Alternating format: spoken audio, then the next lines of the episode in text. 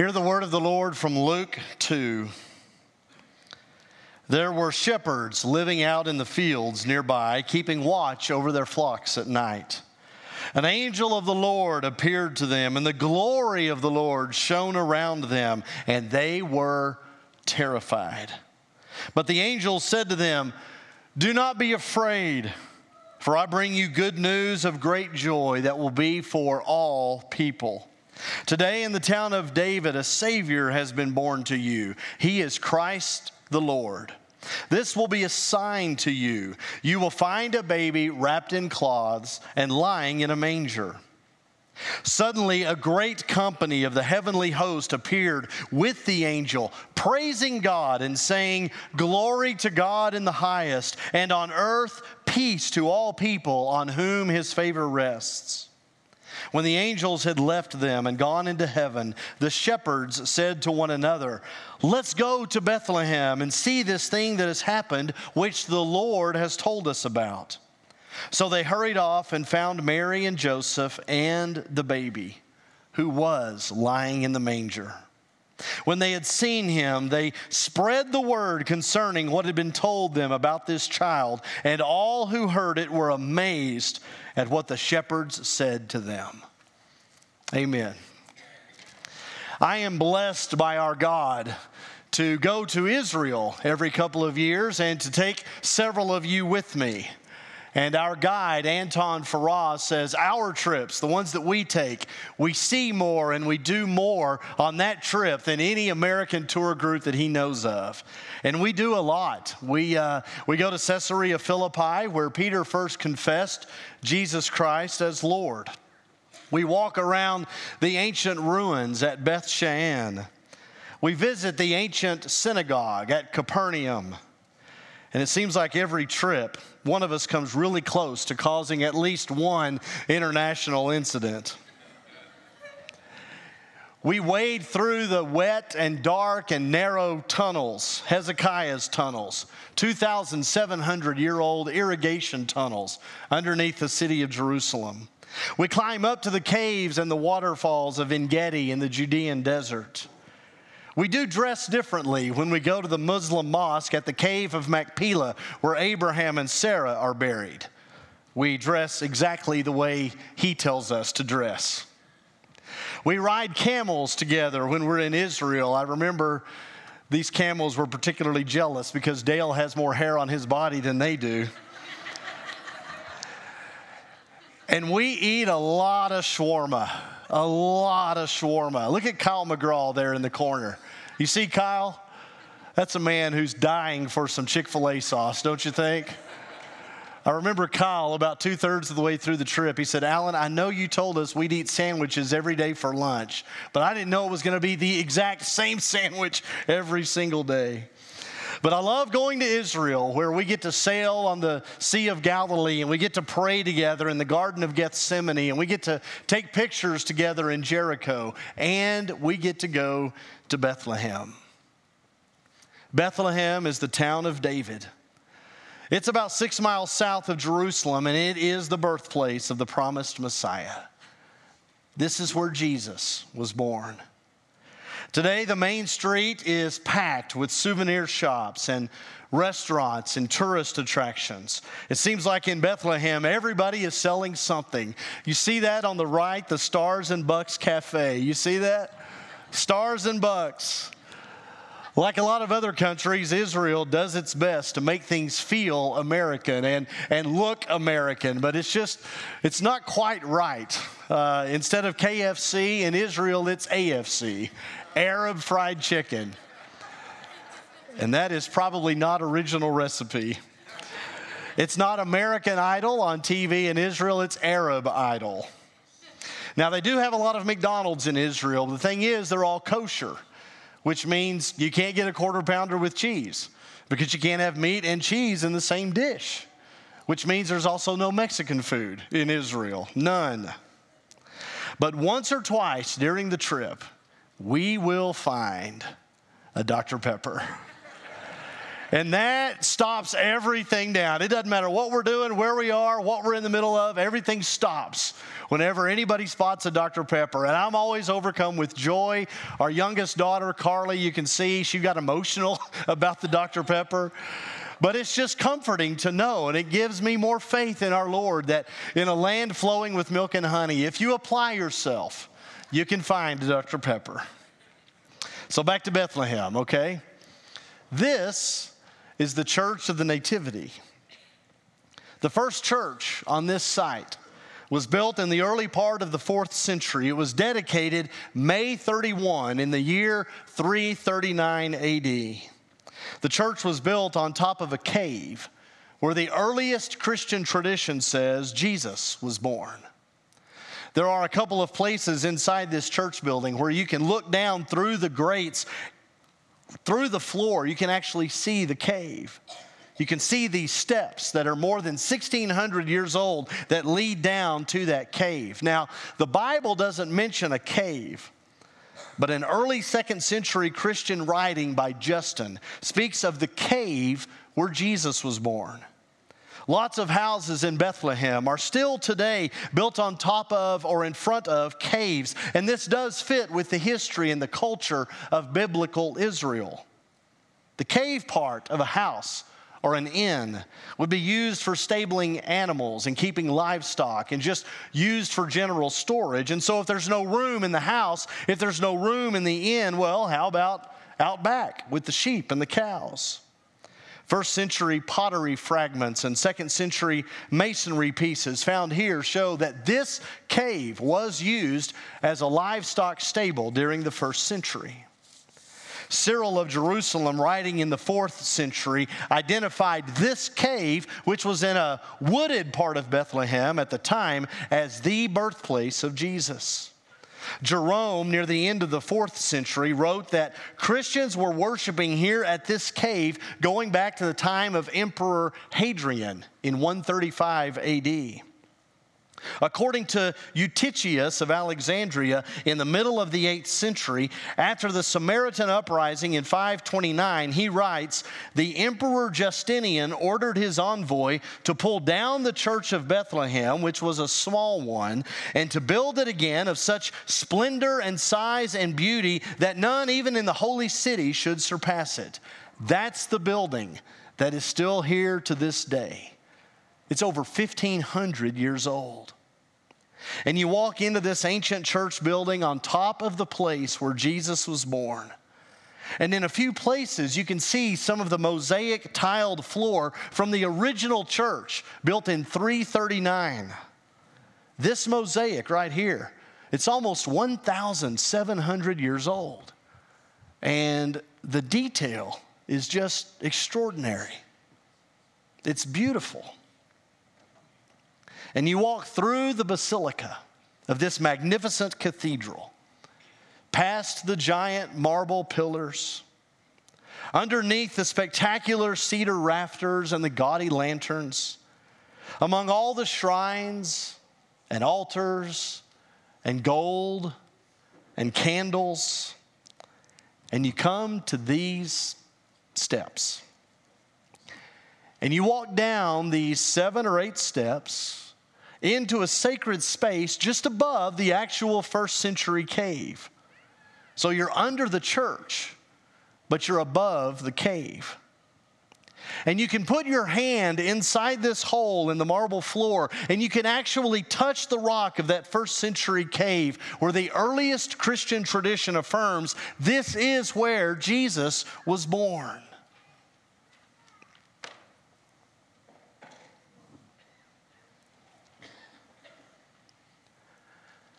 And I want to just sit in that sacred space and just worship and pray and cry. I want to bask in the love and the, the grace of my God who became flesh and blood for me. And I want the glory and the, the marvel of this place and this moment to just wash over me. But I can't because of all the people. The people ruin it. People are the worst. You know, Bethlehem is always the most crowded site on any tour of the Holy Lands. And, and here at this church, you've got lots and lots of people just crowding into the building, and they walk with these tiny little baby steps, shoulder to shoulder, like for 30 or 45 minutes around and among miles and miles of velvet rope, just trying to get to these narrow steps and people are pushing and they're shoving and they're trying to work their way to the front of the line. And you've got security guards and police officers, and sometimes they have to shout just to maintain the order, and everybody's got a camera. Lots and lots of cameras, and it just ruins it. 900 year old paintings and 45 year old men with selfie sticks in the same room. Nutri-Grain wrappers and plastic water bottles on the floor, littering the 1,400 year old altar. Some of the guards taking bribes from some of the more seasoned guides, like ours, to cut the line. The people in the lines who are being cut, speaking out loud in their various foreign languages, and none of it sounding super nice. Americans, Russians, Africans, Germans, Chinese, lots of people, lots of different languages. Lots of different races, people from every country on this planet, crowding and pushing, and not many of them on their best behavior, trying to get close to this sacred site where God became flesh. And it doesn't feel holy, it doesn't feel divine, it doesn't feel sacred, it feels messy and rude.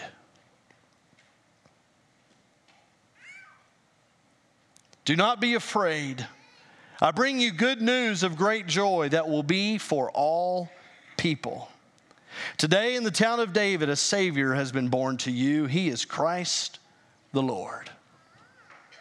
What happened here in Bethlehem a little over 2,000 years ago, it is all about God.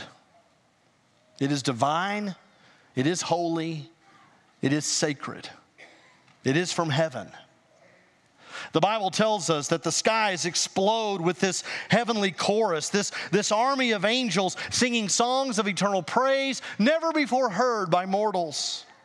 A bright star decorates the sky above the baby's cradle. God Himself is arriving on earth in majesty and divine splendor.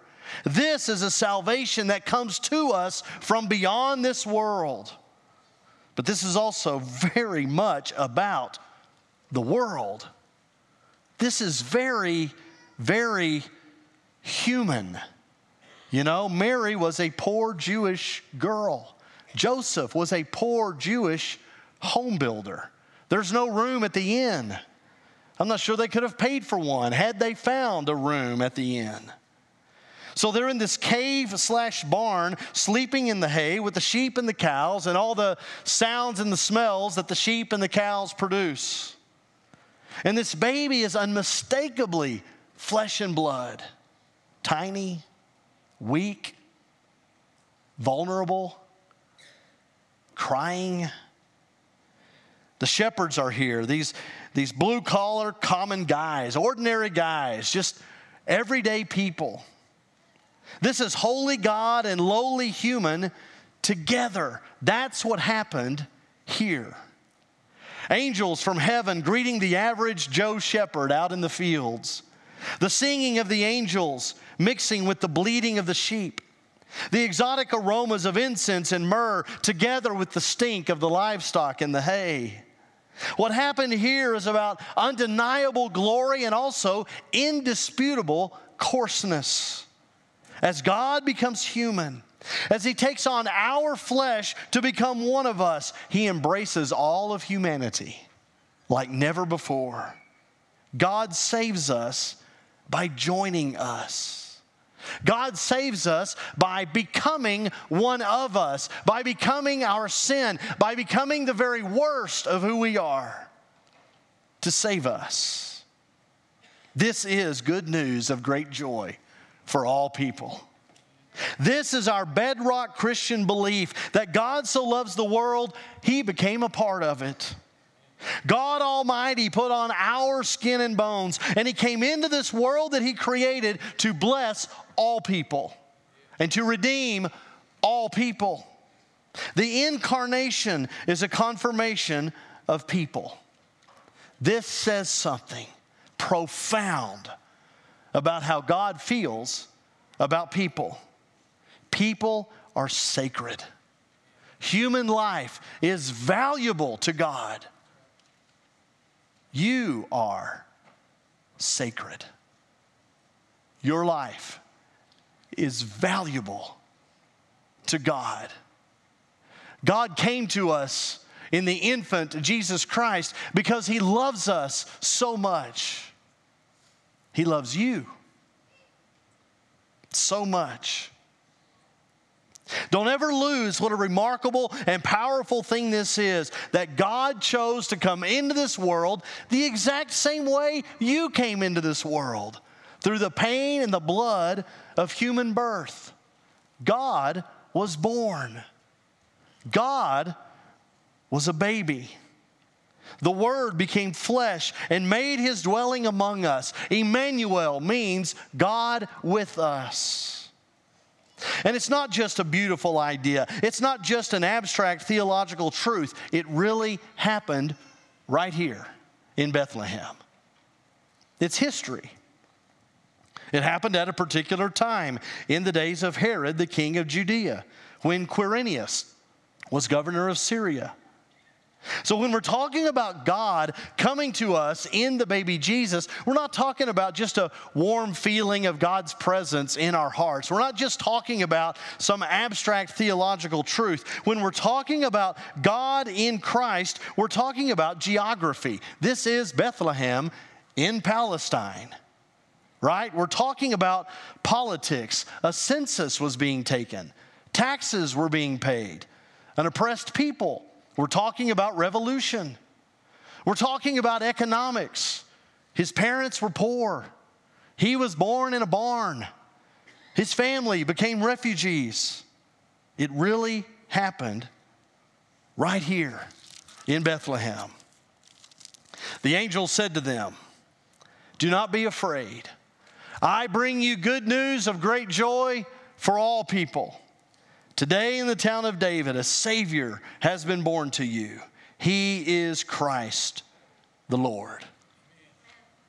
One thing the Gospels make clear the birth of Jesus is good news of great joy for all people.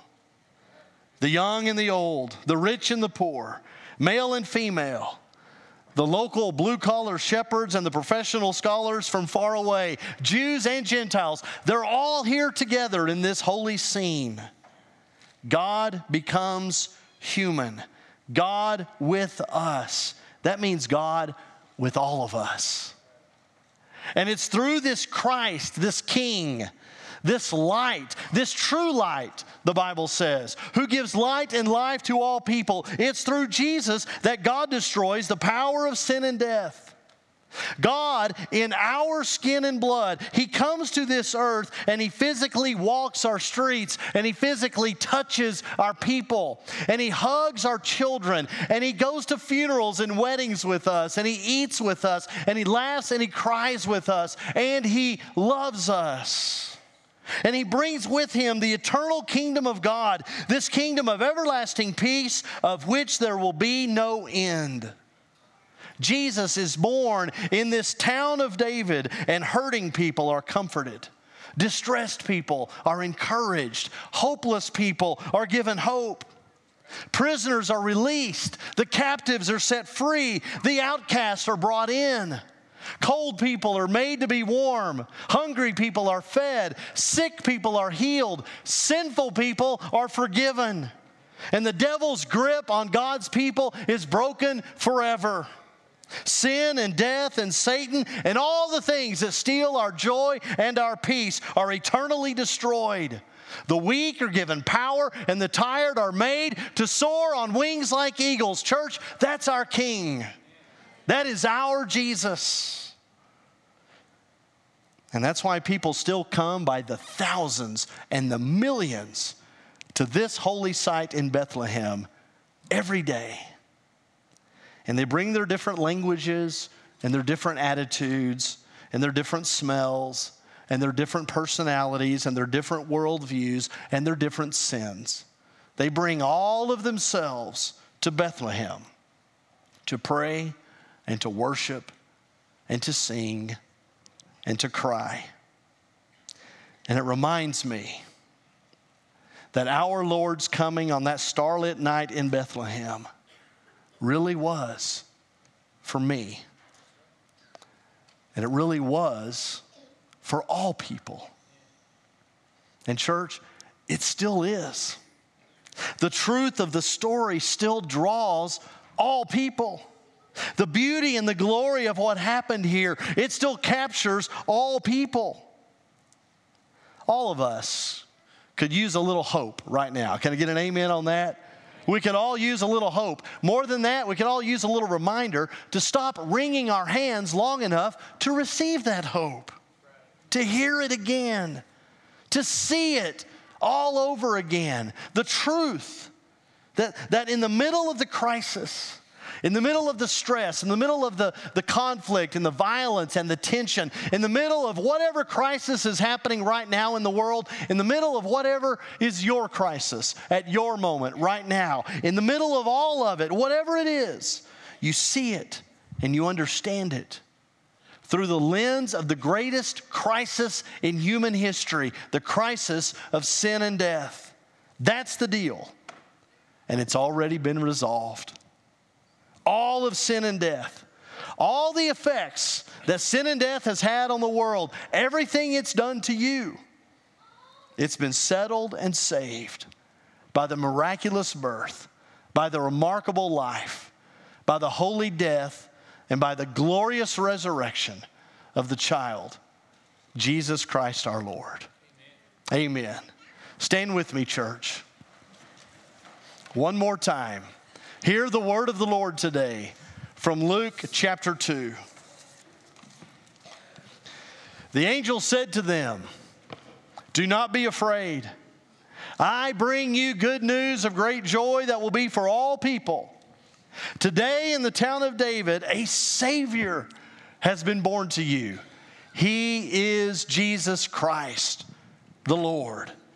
Glory to God in the highest, and on earth Peace to all people on whom his favor rests. Amen.